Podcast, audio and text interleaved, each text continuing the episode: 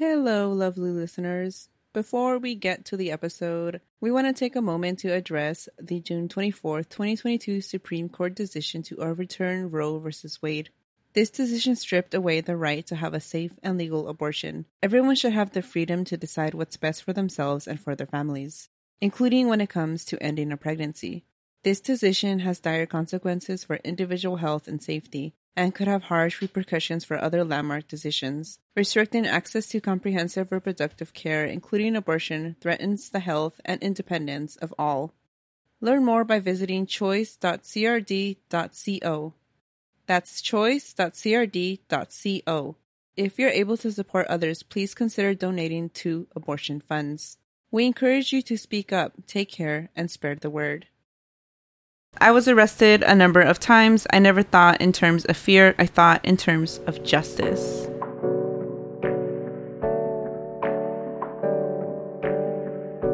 Hi, everyone. This is Carmen. And Christina. And this is the podcast Historias Unknown, where each week we talk about an historia unknown. Yeah, that's what I was going to say. The, the podcast where we tell you about an historia you might not know. Una historia, mm, how you say, desconocida? One might say. yeah, and we were on a little break, but we're taking a break from our break so that I can tell you, Carmen, Mhm. and our listeners about some Labor Day history. Okay. Yeah, I thought this um, week was going to be the Mexican Revolution, but that's next week's. Oh, yeah, that's why I was like, wait a minute, today's Labor Day. Why not? Why not talk about a historical Labor Day figure that is less known? Um, because you know, when we think about uh, Latino labor movements, we always think about probably two people, and I'm sure you know who I'm talking about. Cesar Chavez and Dolores Huerta. Oh my God, yeah, that's exa- exactly who I was talking about. There's someone else. No, I'm just kidding. There's a whole movement. there's a whole movement, there's a whole people. And today I want to talk about one woman. I'm going to be telling you about Emma Beatriz Tenayuca. Hmm. Yeah, which I had no idea who she was before this. Me there. Hence the Historia Unknown. This is una historia desconocida for me. Yeah. So Emma Beatriz Tenayuca was an American labor leader and union organizer. So she fought for Mexican workers in Texas, but she's most well known for her role as a leader in the 1938 San Antonio Pecan Shellers Strike, which I also didn't know about. Me there. You said in Texas? yeah. San Antonio, Texas. Yeah. Oh, okay. She was born in San Antonio in December 21st, 1916, and died at the age of 82 on July 23rd, 1999. Mm. And her political activism earned her the nickname La Pasionaria de Texas, the passionate one. Wow. Um, she was Mexican Comanche and she grew up in a family of 11. Big family. Her family was hit extremely hard during the Great Depression, and from a young age, she lived with her grandparents to ease the financial burden of another child in the parents' home, which that's like, that's hard. Did you say what order she was in the 11 or no? One of the youngest. Oh, okay. Yeah. I don't know where in that specific number, but Yeah, on the okay. youngest side of the 11, yeah. And as a child, she witnessed the hardships of the low lower class workers, and this played a major role in her entire life, understandably so. Her activism began before she graduated high school, which is just Wow. wild to me Yeah. because like I don't know, everyone else is busy being like, you know, well no, not everyone. I think sadly situations in life put teenagers in those roles when instead of enjoying Yeah. teenagehood, Yeah. you know. When she was 16, she joined a picket line of workers that were protesting the Finck Cigar Company, and she was arrested during this protest. And this would be her first arrest during protesting. It wouldn't be her last. Um, she was in and out of jail because of protests, not because of other crimes. I realized when I said she was in and out of jail that it maybe sounded like I assumed it was because of protests. So, after high school, she got a job as an elevator operator. She continued to stand up for workers' rights. She found herself organizing and being arrested during other movements. Uh, she founded two international ladies' garment workers' unions, and she was invol- involved in both the Workers' Alliance of America and the Women's League for Peace and Freedom. Amazing. Yeah, right. And um, she she organized protests over the uh, treatment that Mexican immigrants were facing at the hands of United States Border Patrol agents because this this whole time period is the Great Depression, and so we're gonna do an episode on this in the future. But there were mass deportations during the Great Depression because white people were the usual, you know, Mexicans are taking our jobs, but it was worse during the Great Depression because there was even less jobs. So, to summarize, because of racism. Yes, yeah. And so um, there was mass deportations going on. And during this time, even regular, like even American born, Mexican born, yeah. United Mex- States born. Mexicans.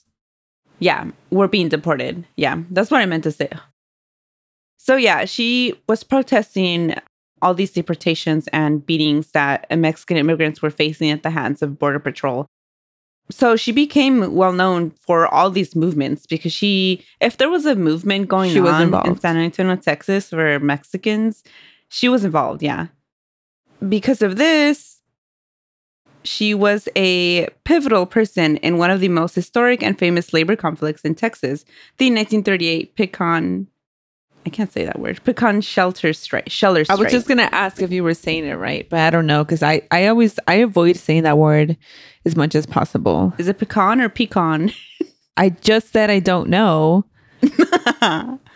pecan. Pecan. You've already been saying pecan or whatever you've been saying. So Okay, just- well, um, I guess I'll keep saying pecan, and please don't leave me a one star review for saying it wrong, because people tend to do that to me. I want justice for Pochas. right? yeah. So, um, so yeah, she was well known for organizing these large movements already, and for this reason, the when the strike, the 1938 pecan strike began, they voted for her to become the leader. She was 21 when the pecan shellers unanimously elected her as the leader of the movement. She was young. Well, and she started her activism as someone as a teen, so I guess it makes sense, but that's really young. Yeah, yeah. Like I was off being an idiot at 21. Mm, I was not being an idiot, but I Mhm. was not being an activist. You were being an educated Latina. Yeah, yeah. I didn't start being an idiot till after I graduated from college. That was your um your phase. Some would call it a hoe face. Mm-hmm. Yeah. so, um, yeah, on January 31st, 1938, 12,000 shellers, mostly Mexican and mostly women, walked off from their jobs. San Antonio was the center of the pecan shelling industry. There were 150 factories that were shelling 21 million pounds of pecans, but they were earning like literal fucking pennies wow. about 30 cents a day, uh, two to three dollars a week. Oh my God. On top of being one of the lowest paying industries, uh, it was also very dangerous. So pecans let out this like dust, and this pecan dust particle filled the air, and this fine dust led to tuberculosis, Really? which caused yeah, I I had no the idea. dust from pecans. yeah, yeah, in like high amounts. Is it like the because of the pesticides used, or is just like a pecan thing? You know, I don't know. That's weird. I don't know. Maybe it does have to do with the pesticides. I have no idea. It didn't say what in the dust. I think maybe because the dust is so fine and it, and it wasn't being filtered or anything and it just going in large amounts into the lungs. Yeah. It's my suspicion. But this was causing a high death rate among the workers because of tuberculosis. So working conditions were also rough on top of that. So they were working in these small shacks. Factories would have up to 400 shacks in them, And inside these shacks, there were a hundred workers that would gather around a long table, and there was no ventilation. Uh, there was poor lighting. There was no indoor plumbing, so there was no bathrooms. There was nowhere to wash your hands Oh my god. and they were just packed in there. Um, on January 31st, the company had announced a pay cut and A pay cut from the pennies they were making. A pay cut from the 30 cents a day that they were they were making. So they were like, you know what? No. And they all walked, well, not all, but they walked out. The majority of them walked out. And then on the next day, February 1st, the union announced officially announced the strike and then they voted for her. Every single person voted for Emma Beatriz Tenayuca to become the leader. They demanded that their wages were raised to 60 cents per 100 pounds for crackers and 8 cents per pound for whole nuts and 7 cents per pound for pieces. Uh, they also wanted a union shop steward to supervise all the weighing, you know, to make sure that peop- they weren't taking off pounds off of what was being weighed. They wanted plant operators to recognize the union as the collective bargaining agent for workers, um, and they wanted a closed shop policy adopted. Uh, employers would pay for examinations required for employees to obtain a city health card that allowed them to work in shelling plants. Their demands and their protesting, of course, was met with police brutal- brutality, and many, many workers were arrested. 700 overall over Oh, the wow. length of the protesting, which lasted five weeks. And they were I was just gonna ask how long it lasted. Oh, yeah. They were subjected to gas, beatings with batons, you know, beatings and rate and general, and then detain, detain, detainment. Mm. How labor worker movements go, I guess. Yeah. Yes. And for these five weeks, uh, Emma Beatriz Tenayuca led the strike. She was arrested, and then shortly after being arrested, she was released. And she gave a speech in front of hundreds of workers. They all gathered to uh, listen to her. And then she said these like epic words. I was arrested a number of times. I never thought in terms of fear, I thought in terms of justice. Beautiful. Powerful, yeah. She was also a member of the Communist Party from a younger age. So before the strikes happened, before she was voted as the leader, she was already a member of the Communist Party. So there was a few organizations that were helping with the the strike. One of them was the United Cannery and Agricultural Packing and Allied Workers of America. Long name Yeah. and um, so because of her affiliation with the commu- the Communist Party, they were pressuring her to step down because to them it wasn't a good look. But this is what the party was all about: workers' rights. yeah, but you know, people hear the big It was a bad c it was a bad look, and Yeah. yeah. Was a bad look in 1938 in the United States. Hmm. So they pressured her to step down, and eventually she did. So at that point, um, yeah, she stepped down as the strike chairman, and then the president of the organization. I don't want to say the whole name again. Uh, the president was Donald Henderson, and he took reins of the strike. And then another um, man named George Lambert was the representative in San Antonio that contributed to the negotiations of the settlement. Uh, finally, in March of 1938, the strikers and employers decided to um, make a deal. So they settled for an increase of seven and eight cents. And then it was increased again by the Fair Labor Standards Act of 1938. And this established the minimum wage of 25 cents an hour in 1938. Oh my god. Do you know like what the equivalent of that is now at all? Like the what they were making? Well, let's before? look it up. Yeah, hold on. So, oh, you you mean like the cents or yeah, before the twenty five cent minimum wage. six cent? Oh, it was thirty cents. So thirty cents. Oh, this thing calculates for me. Oh, I can pick the year. Okay, this is perfect. So they were making thirty cents a day, nineteen thirty eight. All right. So yeah, they were initially making five eighty one a day. Wow. In our, our money, right? And so Mhm. then what did I say it got raised to? The Um, minimum I want to say you said twenty five 25 cents an hour. Yeah, so 25 cents an hour would have been 40 484 an an hour. hour. An hour. yeah. Mm. and before that it was five dollars a a day. Yes. Oh my because it was 30 cents a day. Jesus. Yeah. So, um, so that's what the terms that they came for came to, and then the act, uh, this act raised it their payment to minimum wage. And though this settlement was reached, um, victory was short lived because by in in three years, uh, machinery would replace the majority of the workers. I hate this. Yeah. Um, but this is not about the workers. This is about Emma. So, right. So, um, sometime after the strikes, Emma Tenayuca was set to speak at a Communist Party meeting that was taking place at the municip- municipal auditorium in San Antonio, and this was um, permitted. Like they got, they put in their permit. It was approved by the mayor of San Antonio, but nonetheless, this was not okay with the quote unquote real Americans, right? So 5,000 people showed up to that meeting of the Communist Party and they showed up with bricks and rocks. And uh, they were like we're hunting commies is what they said. So it was violent. Um, Oh emma God. tenayuca escaped the mob but she was blacklisted and forced to flee san antonio Wow. her home. Yeah. So in uh, 1941 sorry at some point this year she got married to a man named homer brooks That was 1941. no, no, no. 1938. At some point in Oh. 1938, she married a man named Homer Brooks, who was another member of the Communist Party. And then in 1941, she divorced her husband. I don't know why, of three years. It's probably a good reason. She, there, I mean, yeah, right. Rooting for her With a name like Homer. No, I'm just kidding. Brooks. yeah.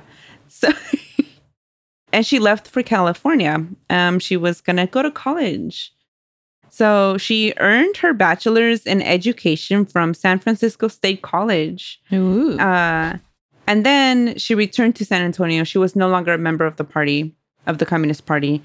And she earned her master's in education. Oh, so, um, and she felt disillusioned with the Communist Party. Makes sense. A lot of people of color ended up feeling disillusioned because although they were fighting, like, you know, for the same things, there was still racism Yeah. within the Communist Mhm. Party.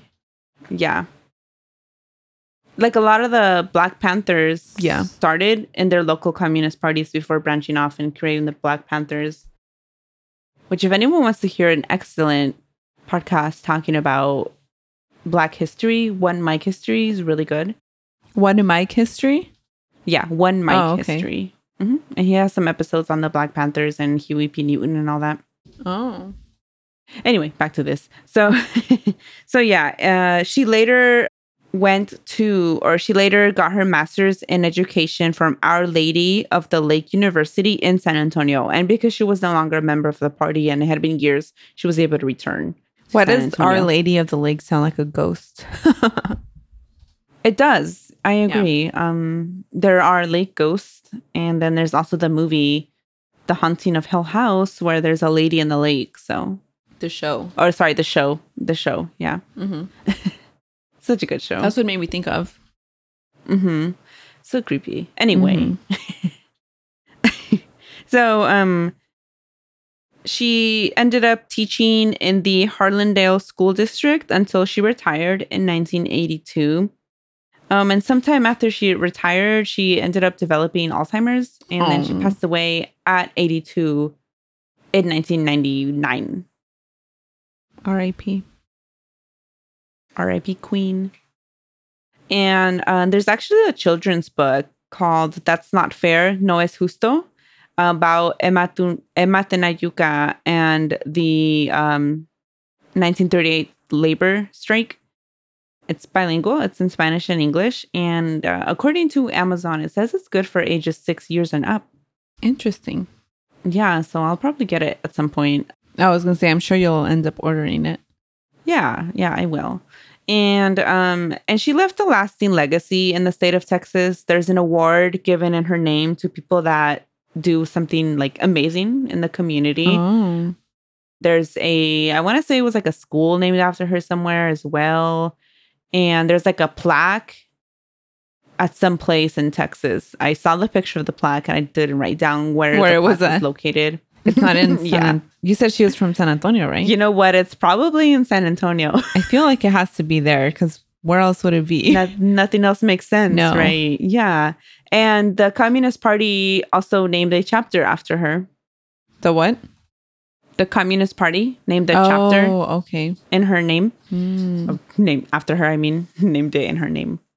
Anyway, um, I got- yeah, I she, got what you meant. she- yeah, you knew. But yeah, she left a lagging, she left a lasting legacy in the state of Texas, and I just felt like more people should know about her. Hence today's episode. Yeah. It's a short one, but a good one. well, I definitely learned something new. Uh, but also made me think about the um, farm worker march that recently happened here. Yes, In California. Yeah, let's bring up a little bit something about it. Or do you know more to share about it, or should I pull up an article since we're talking about labor movements? Yeah, no, I know that they started in um, Delano, and we're heading to the ca- we're headed. I mean, it already happened. Headed to the Capitol in support of a United Farm Workers bill, but I didn't know exactly what the bill was about. Um, and I also know that um, Newsom did ended up vetoing the bill. What? Yeah. So, and then I saw criticisms of Newsom that he, the same day he vetoed, vetoed or vetoed, whatever, vetoed, Vetoed. Vetoed. The same day he ve- vetoed, the same day that, that he vetoed the bill that he something about he opened a new winery or some shit like that. Jesus. Yeah. Of course. Not a surprise. Okay, well, wow. Um, paywalled article about it. Let me look for a Um, new I pulled up something from ABC 30. Let me see. Oh, thank you. So the bill was the AB 2183, a bill designed to make it easier for workers to cast ballots remotely in union elections. Okay, makes sense. Yeah, I guess the farm workers knew by the time they got there that he was going to veto the bill. Oh. And I guess he the statement he put out for the reason that he vetoed vetoed the bill was he said the bill would have created an untested process without provisions to protect election. Oh my god, sorry, I can't talk. Election. None of us can read today. Election. That's what I said. Yeah. I heard you. Yeah. that the bill would have created an untested process without provisions to protect election integrity. Mm, It's like word salad. What does that mean? I think he's saying that yeah. there would have been no way to, if someone's voting remotely for a union, whatever, that there would be no way to do that and verifying that it was them. I guess like to that's what he's saying to protect election integrity. Okay. Yeah. I don't know. That doesn't make sense to me because here in Washington, we send in mail ballots for I mean, yeah. elections. So here it says that the chambers of commerce um, of California, or I think those are by city. I don't know how they work, but throughout the state, the chambers of commerce opposed that bill, and that Newsom vetoed a similar bill last year. Oh. But see, that's the thing. Okay, so um, so it says California Federation of Labor Executive Secretary Secretary Treasurer. Oh my God, what a long title. Lorena Mhm. Gonzalez. Um, she was like out there supporting the uh, farm workers, Okay. and she said that the farm workers deserve one thing: the right to unionize without intimidation and without deportation. And that's a thing Yes. that everyone, Yep. of course, is in fear of retaliation from the companies they work for for um, labor organizing, but not everyone is afraid of deportation mm-hmm. for Yeah. that. So and and being able to vote remotely Would keep them safe. yeah, Yeah. No wonder. No wonder they're against it. of course, yeah. And it's just Yeah. wild because yeah, they um so they started in Delano and made it all the way to Sacramento. Um and you know where Delano is at, right? Yeah. That's far. that is far. Yeah. And it was it's the summertime It's the summer. It's so hot. and the day they got there they already knew that someone's gonna veto the bill. Okay. Wow. Oh, I see. Yeah. It was a 24, 24 day, 335 mile march from Delano to Sacramento. Yeah. Mhm. Yeah. And I it's just like there's a lot of worker movements going on right now. And I feel Yeah. like it's not it's not really being talked about except on like TikTok.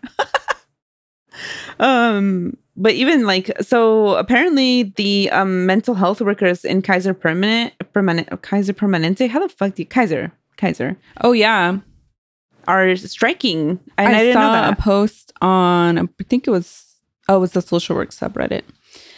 Um, that um somebody was part of the Kaiser strike, and they were asking um basically other social workers to not cross the picket line, as they say, and yeah, work for Kaiser yeah, because they're you know they're trying to hire people to not have to meet the demands of their current employees.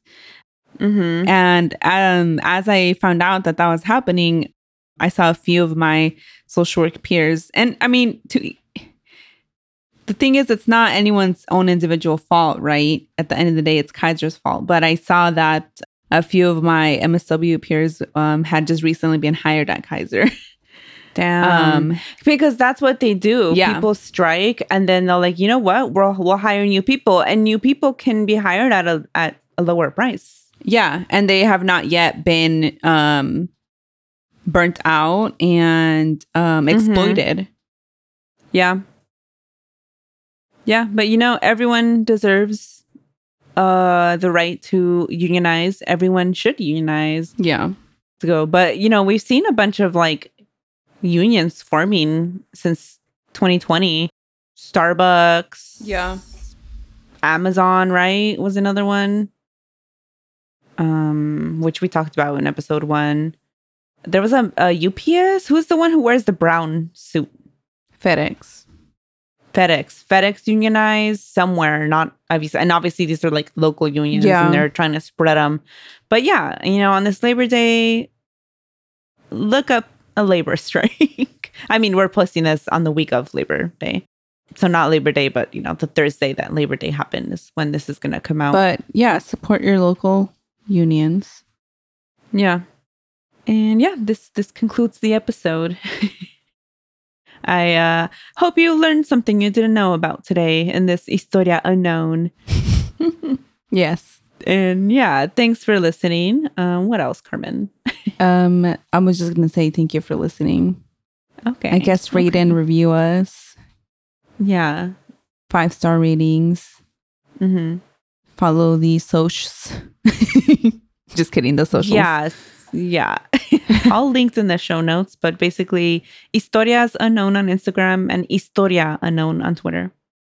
And yeah, uh, we will catch you uh, next week talking about the Mexican Revolution. About uh but not your not your known figures in the Mexican Revolution. Nay, nay. I'm gonna be telling you about an LGBTQIA member. And you know, because we recorded I'm this today. I'm gonna add in someone else. I'm gonna talk about a trans revolutionary, and then I'm gonna talk about um a gay revolutionary. For the Mexican Revolution. Yes. hmm So not your usual, uh, you know, Pancho Villa. Emiliano. Yes, Oh, Emiliano. is it Emiliano?